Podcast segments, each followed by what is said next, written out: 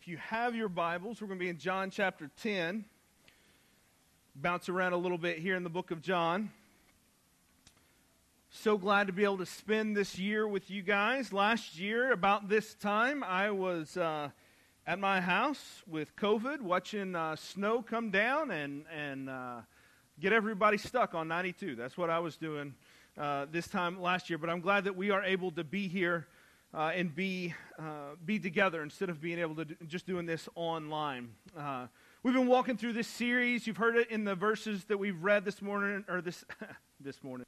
That's going to keep coming. That's going to keep happening. Uh, this afternoon, um, talking about the idea of joy. The series has been "Repeat the Sounding Joy," and we've taken our prompts from uh, the good news that the shepherds came to bring. That uh, the good news of great joy is what we are told. And so we've taken our cue from them. And I'll be honest, I knew for a long time that this is the direction that I wanted to go. I felt like God was leading us for this, uh, this season uh, and for uh, Advent this year. And is, is often the case. Uh, the last few weeks, as I have prepared these messages, if you've been here and you've been able to hear some of these messages, it's gone in a very different direction than I thought it would.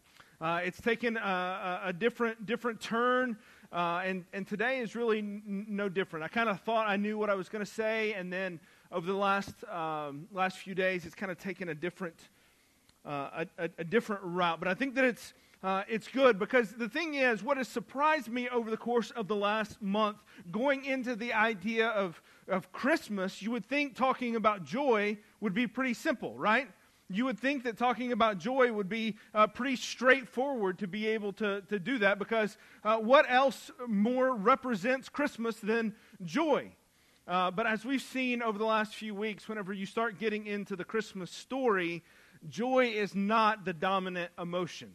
Uh, joy, in fact, is something you really have to look pretty hard to find. You've got the angels and their announcement. You have uh, Elizabeth with uh, with, with her celebration of John uh, the Baptist being born, and just a couple of other, other places you have this idea of joy, but really it's just not there.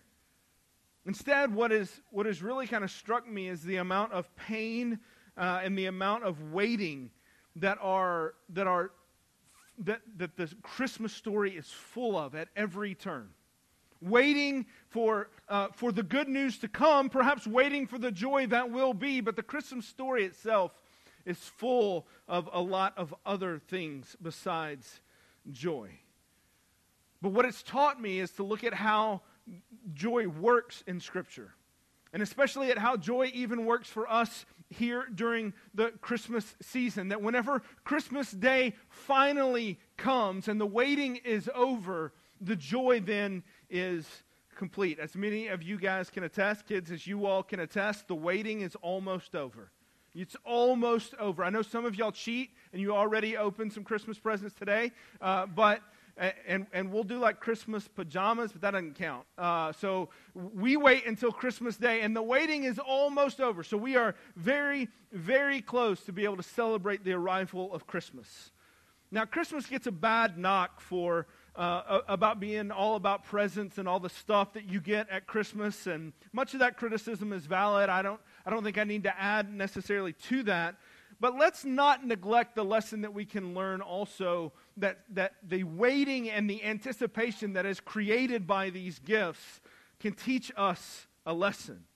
There's much for us to learn there in that, uh, that waiting, even if it is the less than ideal Christmas greed and materialism and all that other stuff the waiting teaches us something. And as we sit here on the edge of Christmas Day, the day that marks the arrival of this much longed for, much uh, waited for Jesus in the scriptures, I wonder what it is that you're waiting for. Now, I, I, know you're waiting for Christmas Day and all the celebrations that come with that, and, and whatever traditions that you've got uh, tonight with Christmas Eve and then going into the day tomorrow. But I wonder if you want to if you want to step back just a little bit Step back from the, the moment that we're in of Christmas Eve and, and, and think about your own life and the things that you are sorting through, that you're working through. And I just wonder, what are you waiting for? And I wonder if some of you aren't waiting for joy to just kind of show up one day. And you're hoping that maybe that day is tomorrow. I mean, after all, it is Christmas. If joy is going to show up any day, you would think that would be the day. But, but, but I wonder if some of you are just kind of hoping, like maybe it'll show up tomorrow. And I'll be honest with you, I think there's probably a lot of us that are in that boat on some level. You're just hoping that it shows up. You're waiting for it to get here. Maybe this season hasn't been quite the season you thought it would be. Maybe you've been dealing with all kinds of stuff. Or maybe, and not just maybe, for all of us, the reality is we are in the midst of a broken world. And the idea of joy is something that we have to fight for. Joy does not come easy and it does not come natural in the midst of a broken world. A world marred by, by, by sin, by pain, by suffering. It's, joy is something you have to fight for. It's just not there for you. And some of y'all are thinking, well, Merry Christmas to you, Pastor. That's a great message for us on Christmas Eve. Uh, we'll, fight for joy, and that'll be, that'll be what we'll, we'll shoot for uh, tomorrow. I know it doesn't sound great, but I also know that you feel it. I know that you know it's true. The joy isn't just there. And I know that it's true because Jesus tells us what we're up against. In John chapter 10, verse 10, Jesus tells us that the thief comes only to steal, kill, kill, and destroy. Steal, kill, and destroy. That is what Satan has come to do to rob us, to destroy us. It's in this midst of this long section of teaching about who Jesus is, about why he came, about, uh, uh, uh, uh about what it is that he's doing, that Jesus reminds us of what it is that we are up against. And just because it's Christmas doesn't mean that Satan takes a break. In fact, for many of us, I would argue this is when he goes in for the kill. And that's what he wants. And he'll get there however he can. Some of us he will try to outright destroy with despair, but others he only wants us to conv- he only wants to convince us to find our joy in other things. And that seems pretty prevalent and pretty easy to do in the world around us right now. The syrupy kind of sentimentality, the nostalgia, the gifts, the stuff. There's all kinds of things we can latch on to to find joy. And Satan is fine with that. Because he knows if you can latch on to those things and stop there, and there's nothing wrong with those things, but if you can latch on to those things and you stop there, he's good. Because when he does that, he's been able to rob you of a greater joy. Obviously, Christmas is not about the stuff. We know that. It's about God who came to live with us, among us. And Jesus says, here's what that mission was all about. That mission of me coming to live in your midst, here's what it is all about. The enemy came to steal, kill, and destroy. But he says, I've come to rescue.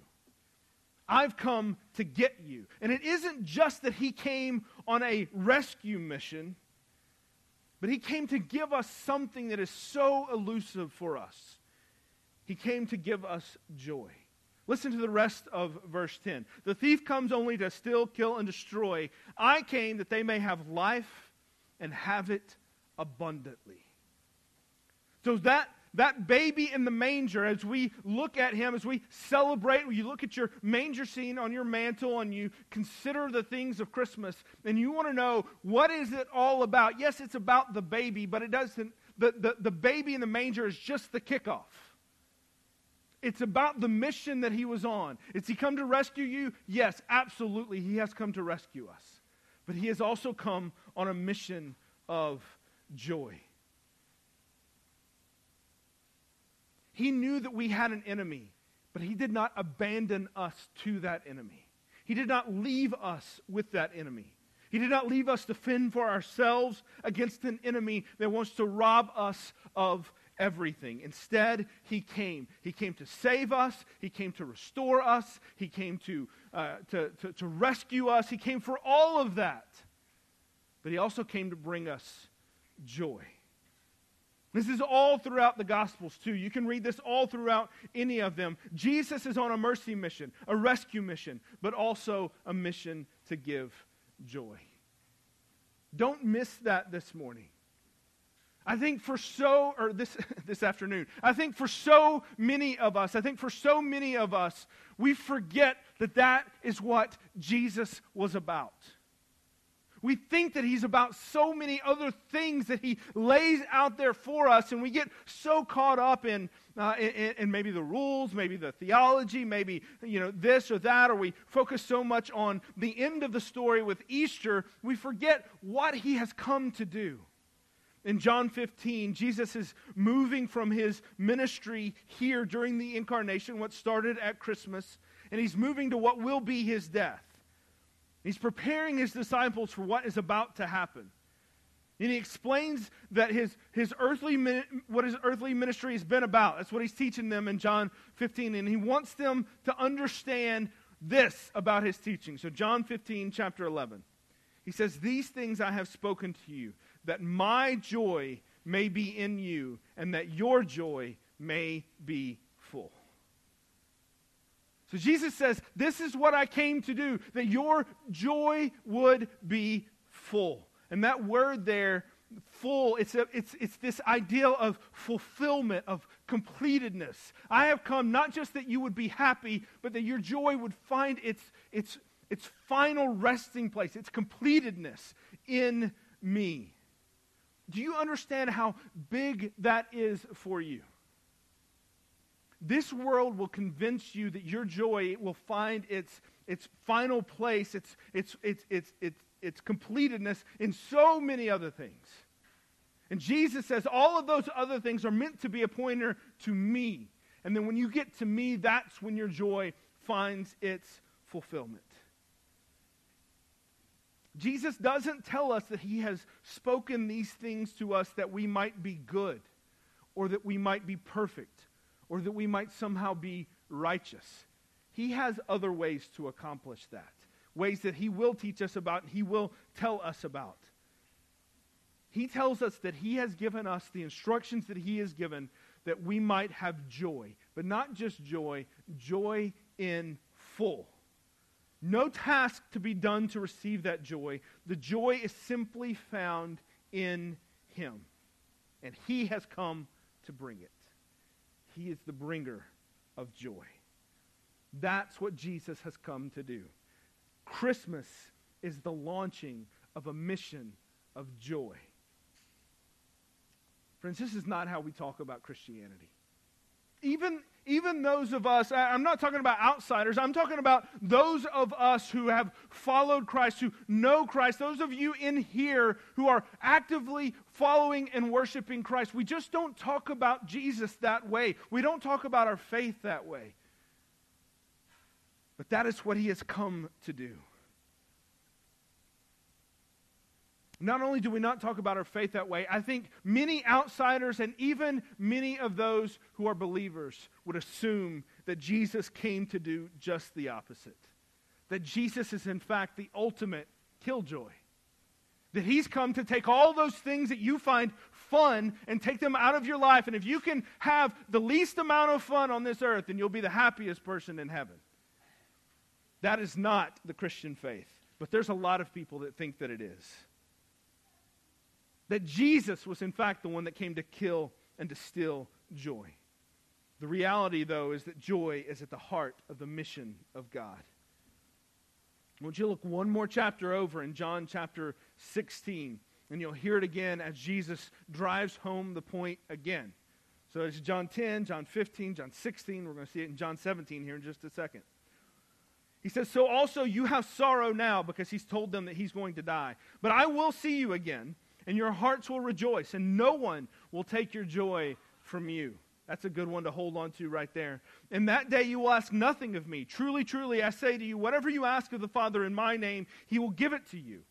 And until now, you have asked nothing in my name. Ask and you will receive, that your joy may be full. This is not like sitting on Santa's lap and saying, hey, this is what I really want for Christmas. And that when you get that, you're actually going to be happy. What this means is if you ask of, of, of Jesus, that he would come and that he would show you and teach you and give you joy, he will give it. Beginning to end, his mission is about joy. The writer of Hebrews even talks about how Jesus went to the cross for the joy that is set before him. It begins with good news of great joy, and then Jesus goes to the cross full of joy. We have no categories for that. That makes no sense for us. No sense at all. But that's the mission that he came on to bring joy.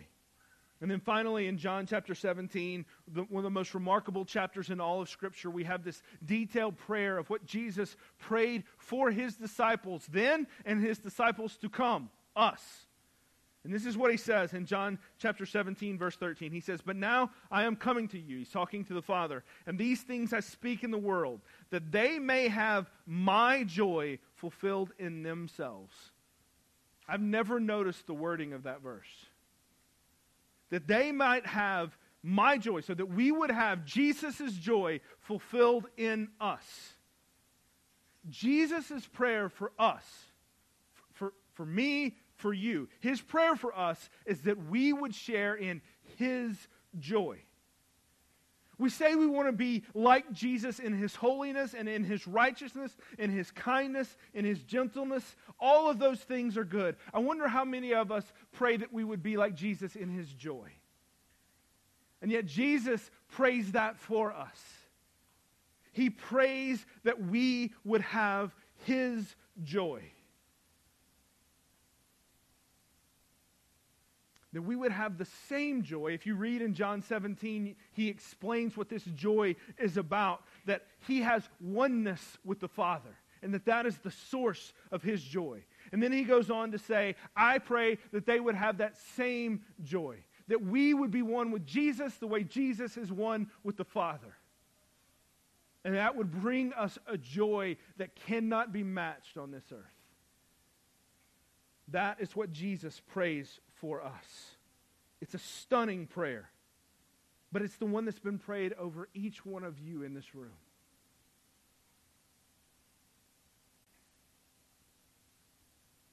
Last little point I want to make here is I think it's interesting where we started with the angel's pronouncement of good news, of great joy. I think it's interesting that the, what, what the angels ask for the shepherds to do. If a king were coming, you would think they would come with a list of things to do. Here's the things that you need to do to prepare for the king's arrival. After all, he's a king, he deserves the best. There would be a list of demands and expectations for, uh, for all kinds of people. There would, be, there would be all these things to be done. There would be a, a, a, not just a room to prepare, but a whole house to prepare. There would be cleaning. There would be chores. There would be much to do for the arrival of this king. And I think that list of demands and list of expectations for a lot of people, I just described the Christian faith. It is a list of demands, a list of expectations. And you're expected to meet those. And if you can meet those, then just maybe, just maybe, you might get a glimpse of Jesus and maybe just a, a, a smidgen of joy out of that. A list of demands and expectations in order to prepare ourselves to meet the King. That is the Christian faith for a lot of people. But there's no joy in that. Maybe just a small, tiny little bit bit of like a, like a, a job well done. The, the problem is that list is never done. There's always work. There's always drudgery. There's unobtainable expectations for all of us. We can't clean ourselves up nice enough for the king. We just aren't in his class, no matter how hard we try. But that's not what the angel's announcement is at all. It isn't go and do. Instead, it's go and see. Just go and see. And that's the only way that the angels can say that the news that they bring is good news of great joy. Because it's not good news if they bring you a list and say, make your house nice enough for the king. But that's not at all what they say. They say, Go as you are, you filthy shepherds, go and see the king and worship him. And that's why Christmas is good news of great joy. Because it's not an announcement of rules, it's an announcement of a person, of Jesus himself, who would later pray on our behalf that we would share in his oneness with the Father, our oneness with him, and that we would have his joy. Jesus, our joy. That is the Christmas story. And I pray as we come to a, a, conclusion here, as we kind of draw in on a few different things, I pray that you would consider this, this, this evening, that you would consider uh, this Christmas season as we kick off our Christmas celebration. What is it that you are longing for? What is it that you are waiting for? What is that thing that you think, if you get it, if, if, if, if that thing shows up that you are waiting for, your joy would be complete? And if that thing is anything short of Jesus, you will have less than what he came to bring you. Because he came to bring you joy. That was his mission. That is the Christmas story. Will you pray with me? Father, as we prepare to light this candle and celebrate this idea that the waiting is over, that the waiting is complete, that we have, we have, we have arrived at the time of celebration. Father, as we begin to, um, to, to, to move into that, I pray that we would find our joy nowhere but in being one with Jesus. Father, I thank you that you did not you did not send your son in order to rule harshly, that you did not send your son in order to give us a list of demands to meet, but instead you sent your Son on a mission of joy. And Father, we confess far too often that we turn our nose up at that joy that is offered to us in favor of something much, much worse. And convince ourselves that we found something else that's great. Father, humble us to the same place that the shepherds were humbled. That when we heard, we went and we saw and we worshiped. In Christ's name that we pray. Amen. I'm going to light for us now. Set this over to the side here.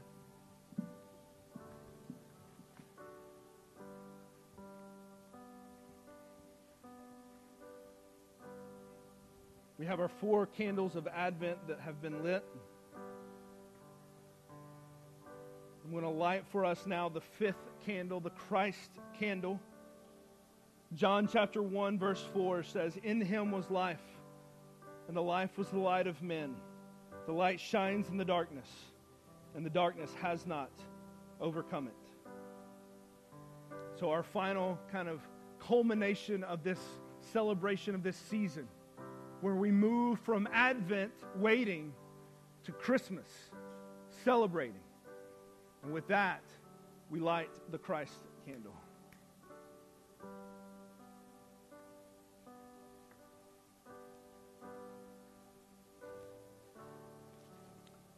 Where you guys can take out your candles.